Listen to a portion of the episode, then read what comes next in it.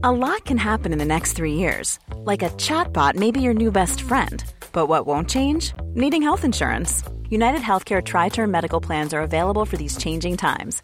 Underwritten by Golden Rule Insurance Company, they offer budget friendly, flexible coverage for people who are in between jobs or missed open enrollment. The plans last nearly three years in some states, with access to a nationwide network of doctors and hospitals. So, for whatever tomorrow brings, United Healthcare Tri Term Medical Plans may be for you. Learn more at uh1.com. It's that time of the year. Your vacation is coming up. You can already hear the beach waves, feel the warm breeze, relax and think about work. You really, really want it all to work out while you're away. Monday.com gives you and the team that peace of mind. When all work is on one platform and everyone's in sync, things just flow wherever you are. Tap the banner to go to Monday.com.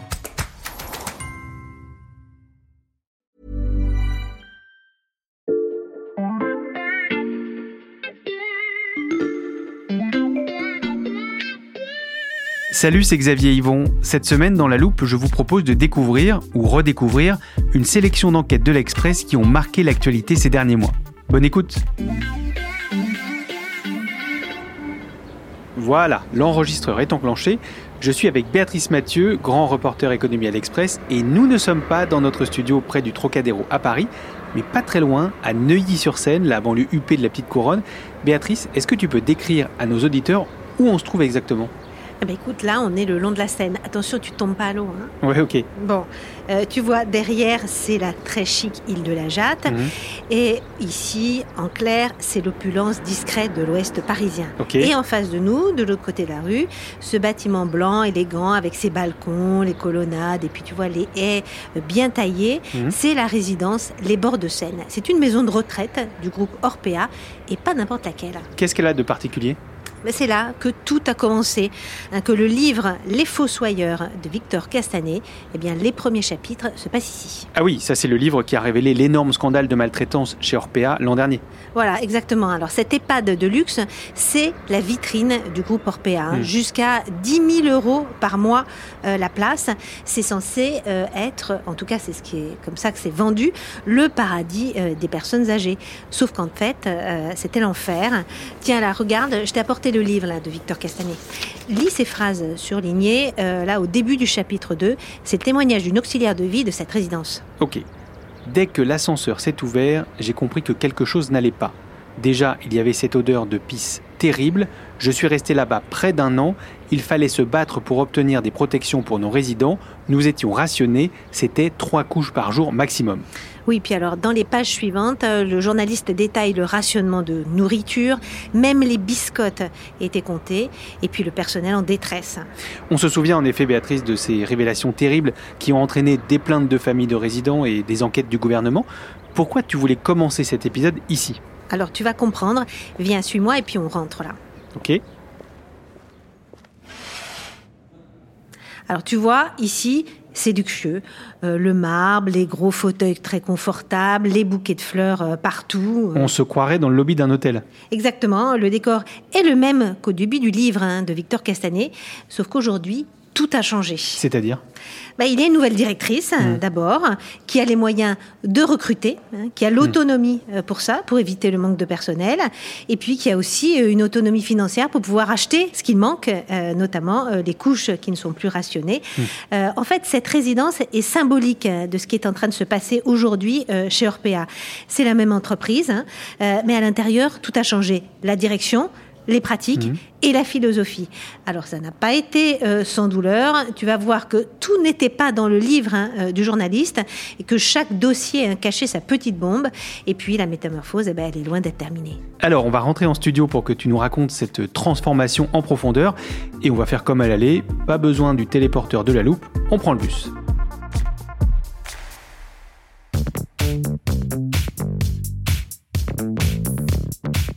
Bon, c'était assez rapide ce trajet retour. Euh, Béatrice, pour commencer, tu peux nous rappeler rapidement l'importance du groupe Orpea dans le secteur des maisons de retraite? Alors, c'est le leader mondial hein, des EHPAD. Mm. 300 000 patients dans le monde, 72 000 collaborateurs et un millier d'établissements répartis dans 22 pays. Euh, et c'est ce mastodonte hein, dont la direction a été entièrement décapité, le management intermédiaire en grande partie renouvelé et le conseil d'administration largement remercié. Et toi, tu as rencontré la nouvelle équipe dirigeante pour ton enquête. Voilà, hein, une nouvelle équipe de choc. Les finances, les RH, l'achat, les communications, la direction des soins, aucun euh, de ces managers n'avait exercé auparavant dans le secteur. Et c'est pas évident au départ euh, pour eux euh, d'accepter de venir chez Orpea. Orpea, ça sent un peu le, le soufre. Et moi, quand je les ai rencontrés, en fait, à tous, je leur ai posé cette première question. Mais quelle a été votre première réaction quand le chasseur de tête euh, vous a appelé?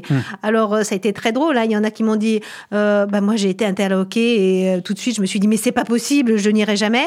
D'autres qui n'ont même pas répondu au, au mail. Et puis il y en a un autre hein, qui m'a dit, moi je suis d'une famille de militaires, je me suis dit, aller chez Orpea, c'est comme sauter sur Colvézi. Tu sais, cette expression euh, dans l'armée qui veut dire, hein, c'est un peu une mission impossible. Mais finalement, tous ont accepté cette euh, mission impossible.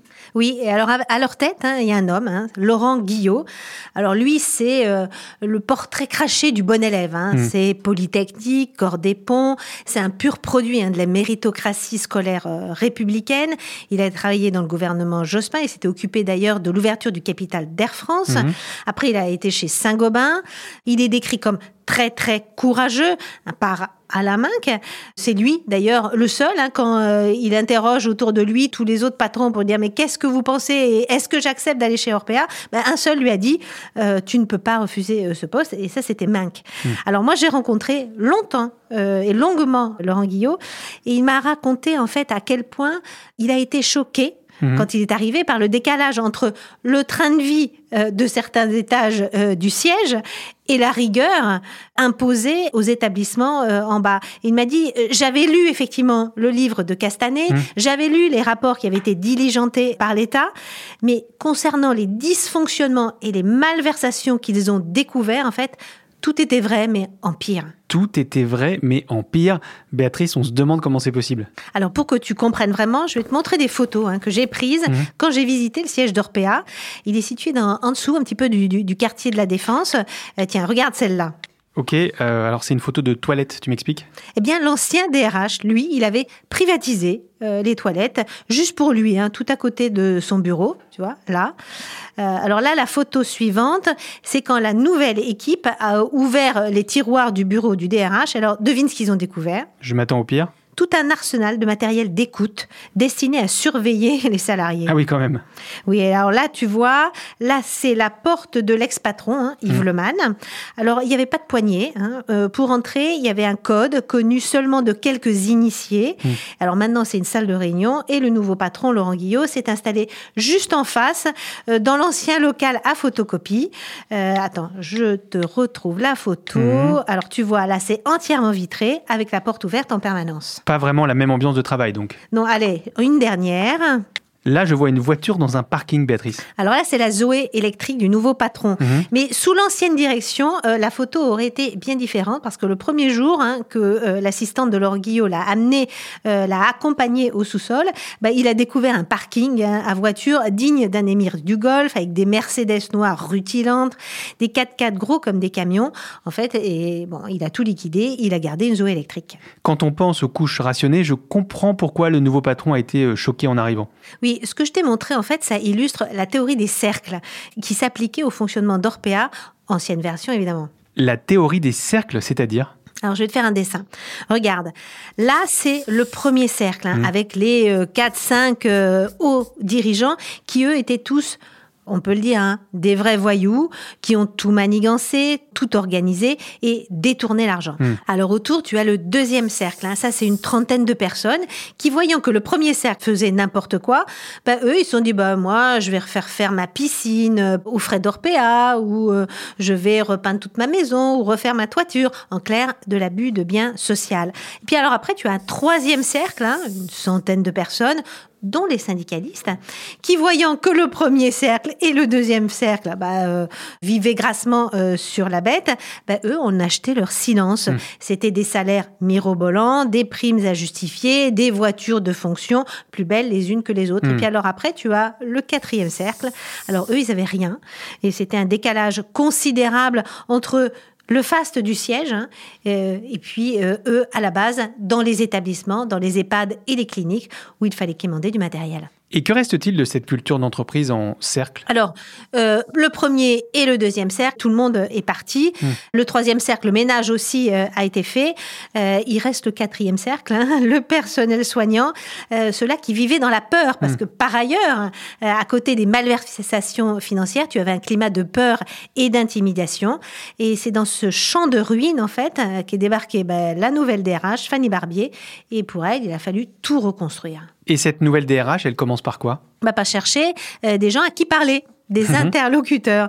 Parce que trois jours après son arrivée en septembre dernier au siège, bah, le tribunal de Nanterre a annulé les élections syndicales chez Orpea. Mhm. Pourquoi? Bah, Parce que le syndicat maison, qui s'appelait Arc-en-Ciel, faisait partie du système corrompu eux aussi, les élections étaient truquées et en fait elle ne sait plus avec qui négocier. Et comment fait-elle alors? Bah, elle appelle directement les centrales syndicales, Mhm. Euh, la CGT, la CFDT, l'UNSA, et elle a dit bah, bon, moi je veux organiser des vraies élections professionnelles dans le groupe. Venez vous implanter dans l'entreprise. Mhm. Tous sont venus. Les élections ont eu lieu en mars et elles ont été remportées haut la main par la CGT. Alors Fanny Barbier, elle n'a pas fait que ça. Elle a réécrit en trois mois tout le dialogue social de l'entreprise. Elle a signé le premier accord d'augmentation générale de salaire en 15 ans. Mhm. Elle a créé un 13e mois, elle a instauré des tickets restaurants, elle a renégocié la mutuelle. Je vais te raconter une histoire incroyable, c'est-à-dire que elle s'est aperçue en fait que les médecins et les cadres avaient une mutuelle différente des autres. Eux étaient hyper bien protégés, sauf que le personnel soignant, eux, ils avaient une protection au minimum. Donc toujours le fameux fonctionnement en cercle. Oui, par exemple, pour illustrer encore ces écarts de traitement, les médecins, eux, pouvaient manger gratuitement dans les EHPAD, mais pas le personnel soignant. Ah oui. Et puis alors, tout en s'attaquant à ces inégalités, bah, il a fallu relancer massivement les embauches. Elle fait en moyenne 800 recrutements par mois et elle a aussi organisé le départ des managers qui avaient trempé d'un peu trop près dans les magouilles des anciens dirigeants. En effet, la nouvelle DRH n'a pas chômé. Oui, alors c'est pas tout. Ah bon Euh, en début d'année, euh, le système informatique qui gère la paye est parti totalement en sucette. Mhm. Alors Fanny Barbier nous a expliqué que tout était très vieux hein, chez Orpea, il n'y avait pas d'investissement, etc. Et tout ce qui était informatique datait euh, de Mathusalem, Mhm. et notamment le système de paye. Or, faut voir que chaque mois, tu as 60 000 bulletins euh, de paye qui sont édités.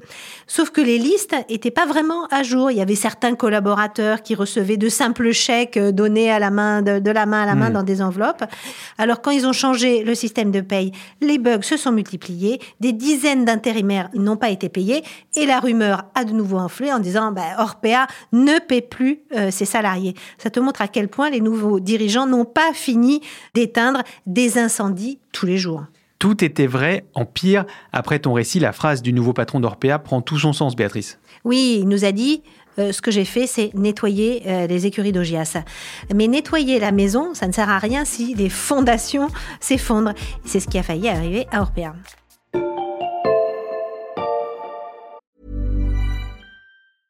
Hiring for your small business? If you're not looking for professionals on LinkedIn, you're looking in the wrong place. That's like looking for your car keys in a fish tank. LinkedIn helps you hire professionals you can't find anywhere else, even those who aren't actively searching for a new job but might be open to the perfect role. In a given month, over 70% of LinkedIn users don't even visit other leading job sites. So start looking in the right place. With LinkedIn, you can hire professionals like a professional. Post your free job on linkedin.com/people slash people today.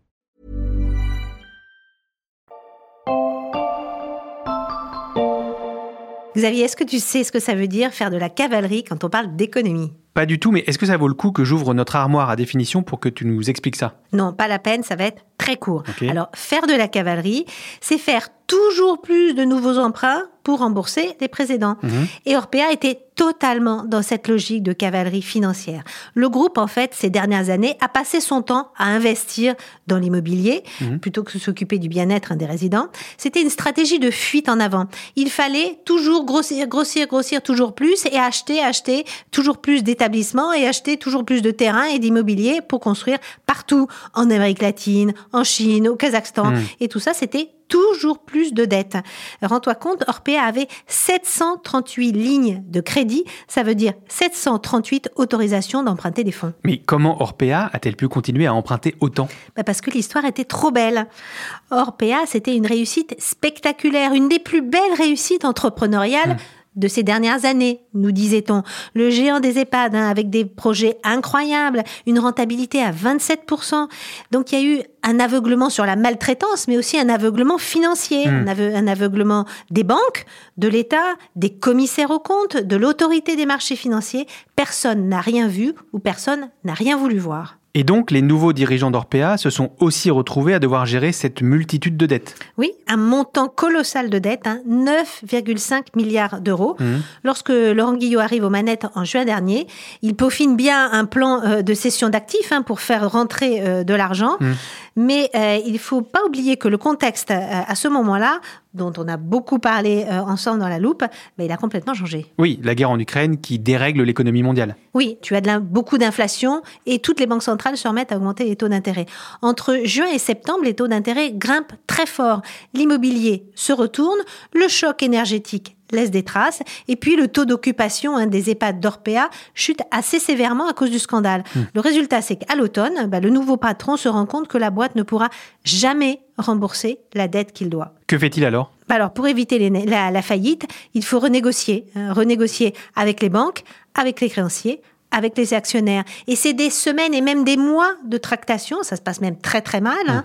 Et au bout du compte, en fait, c'est la plus grosse restructuration financière du capitalisme français. En quoi consiste cette restructuration historique? Bah, Les actionnaires, eux, euh, ont tout perdu.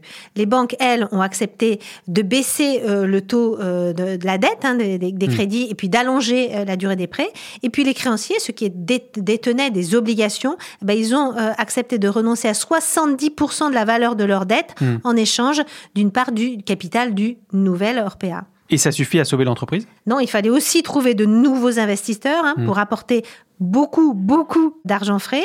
Et alors finalement, c'est la Caisse des dépôts et consignations qui se lance là. La Caisse des dépôts, c'est le bras armé financier euh, de l'État. Euh, elle y a été avec euh, d'autres partenaires, dont la CNP et la. Hein. Mhm. Et elle devient aujourd'hui l'actionnaire principal d'Orpea et devrait injecter 1,3 milliard d'euros d'ici l'automne. Mais pourquoi la Caisse des dépôts et consignations s'engage-t-elle à relancer Orpea? Ben, En réalité, c'était compliqué pour l'État hein, de laisser couler Orpea. Hmm. Imagine la catastrophe sanitaire, hein, Hmm. milliers euh, de personnes dépendantes qui se seraient retrouvées euh, sans rien. Et puis euh, la catastrophe sociale, hein. je te dis, c'est des milliers et des milliers d'emplois en France. Si ces maisons de retraite, du jour au lendemain, eh bien faisaient faillite. Et puis c'est un secteur où la demande est là, un investissement pour l'avenir. Et c'est pour ça hein, que la Caisse des dépôts y va accompagner, je t'ai dit, hmm. d'autres d'autres partenaires. Mais ensemble, ils ont vraiment posé leurs conditions. Ils veulent faire d'Orpea une entreprise modèle de ce secteur.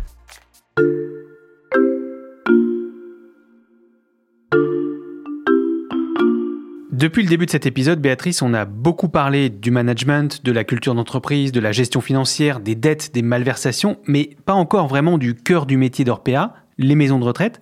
Est-ce que dans ces établissements, la situation, là aussi, a été reprise en main par les nouveaux dirigeants? Oui, alors la priorité, ben, c'est, euh, comme on dit en rugby, hein, remettre l'église au milieu de la place du village. Hmm. Là, c'était remettre le soin au cœur de tout. Alors celui qui en a la charge, hein, c'est le professeur de médecine Pierre Crolac-Salmon. Lui aussi hein, fait partie de la hmm. nouvelle équipe. Alors lui, c'est une sommité des questions de gériatrie. Il a passé toute sa vie à l'hôpital public, euh, hmm. notamment à Lyon. Et alors quand il est arrivé, il a découvert une entreprise où la très très grande majorité des soignants sont totalement dévoué, hmm. mais où il y avait une absence totale de structuration du projet médical. Et qu'est-ce qu'il met en place concrètement pour que le soin aux personnes âgées redevienne la priorité? Il bah, faut déjà augmenter hein, le taux d'encadrement euh, des résidents, c'est-à-dire plus de soignants en face des hmm. résidents. Donc ça, euh, c'est euh, les recrutements dont, je t'ai parlé. Donc le taux d'encadrement a augmenté de 10%. Le budget repas a été aussi augmenté de 35%. Hmm. Et puis il y a la formation. C'est essentiel. Hein. ils vont former tous les personnels soignants aussi pour euh, les garder euh, dans l'établissement pour euh, éviter une fuite et éviter ce problème de pénurie. Et puis il y avait aussi redonner beaucoup d'autonomie aux directeurs d'établissement pour remplacer les salariés absents et acheter le matériel manquant. Parce qu'avant, ils avaient quelle marge de manœuvre les directeurs d'établissement? Bah, Aucune. En fait, ils n'osaient rien faire. Hmm. Ils étaient totalement infantilisés. Et donc moi j'ai une directrice par exemple qui m'a raconté que là, pour la première fois en fait, elle vient de pouvoir acheter une machine à café pour créer un petit espace convivial euh, avec les familles. Et elle dit, avant ça, ça n'aurait pas été possible. Il aurait fallu que je demande au siège l'autorisation d'acheter la machine à café. Et m'aurait dit non. Euh, et donc le, traumatisme, hein, il faut changer la culture euh, chez Orpea. C'est le job de la DRH. Et elle dit, euh, bon ça, ça va prendre des années. Et même certains directeurs d'établissements n'ont pas encore vraiment pris conscience qu'ils pouvaient recruter. Et donc ils demandent toujours l'autorisation à la direction centrale. En t'écoutant, Béatrice, il y a une question que je me pose et je pense que je suis pas le seul. La nouvelle direction et les nouveaux actionnaires veulent tout transformer chez Orpea, mais si le nom reste le même, ça n'aide pas à faire oublier le scandale. Pourquoi ne le change-t-il pas? Alors ça devrait arriver en hein, 2024 hmm. avec l'adoption du statut d'entreprise à mission, comme euh, l'a demandé la Caisse des dépôts. Qu'est-ce que ça change de devenir une entreprise à mission? Alors en gros, une entreprise à mission, elle n'a plus pour seul objectif de maximiser son profit. Hmm. Elle doit aussi agir pour faire évoluer la société et l'humanité. Donc elle se fixe des objectifs de rentabilité, certes, mm. mais aussi des objectifs sociaux, environnementaux. Il y a aussi la mise en place d'un cadre de gouvernance spécifique avec un cadre de surveillance de ces objectifs. Mm.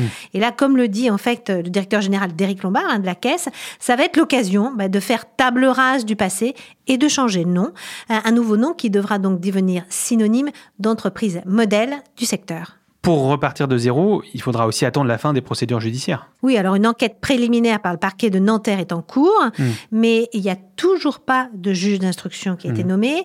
L'ancien directeur général d'Orpea n'a pas été mis en examen. Hmm. Puis il y a une cinquantaine de plaintes qui ont été déposées par des familles contre l'entreprise, qui s'est par ailleurs engagée à rembourser hein, les 56 millions euh, d'euros versés par l'État pour financer des postes qui n'ont jamais existé. Donc tout est loin d'être vraiment réglé. On touche à la fin de cet épisode, Béatrice, et au vu de tous les changements que tu nous as décrits, est-ce qu'il peut encore y avoir des risques de maltraitance ou de dysfonctionnement comme ceux dénoncés dans le livre de Victor Castanet? Alors c'est une question piège hein, qui a été posée au docteur Krolak Salmon euh, par des journalistes de BFM et lui il a répondu très très sincèrement bah oui tout n'est pas réglé hmm. et il est possible qu'un jour un problème de maltraitance survienne, comme il est possible qu'un problème de maltraitance survienne chez des concurrents ou euh, dans des EHPAD publics. Le problème d'Orpea, c'est le problème aussi de tout le secteur, hein. c'est la pénurie de personnel. Et ce problème de pénurie de personnel bah, a été aggravé par les malversations financières. Et donc si demain on veut que les personnes âgées soient mieux traitées, ben, c'est ce problème structurel d'attractivité de ces métiers auquel il faut s'attaquer. Le problème structurel de la gestion du grand âge, ça pourra faire l'objet d'un autre épisode de La Loupe. Merci Béatrice. À bientôt. Béatrice Mathieu, grand reporter économie à l'Express. Pour aller lire sa longue enquête sur Orpea, rendez-vous sur l'express.fr. Le premier mois d'abonnement numérique est à 1 euro en ce moment. Et pour ne rater aucun épisode de La Loupe, pensez à nous suivre sur votre plateforme d'écoute favorite, par exemple Deezer, Apple Podcast ou Podcast Addict. Je vous rappelle aussi que vous pouvez nous écrire à l'express.fr. Cet épisode a été monté par Marion Gallard et réalisé par Jules Cro. Retrouvez-nous demain pour passer un nouveau sujet à la loupe.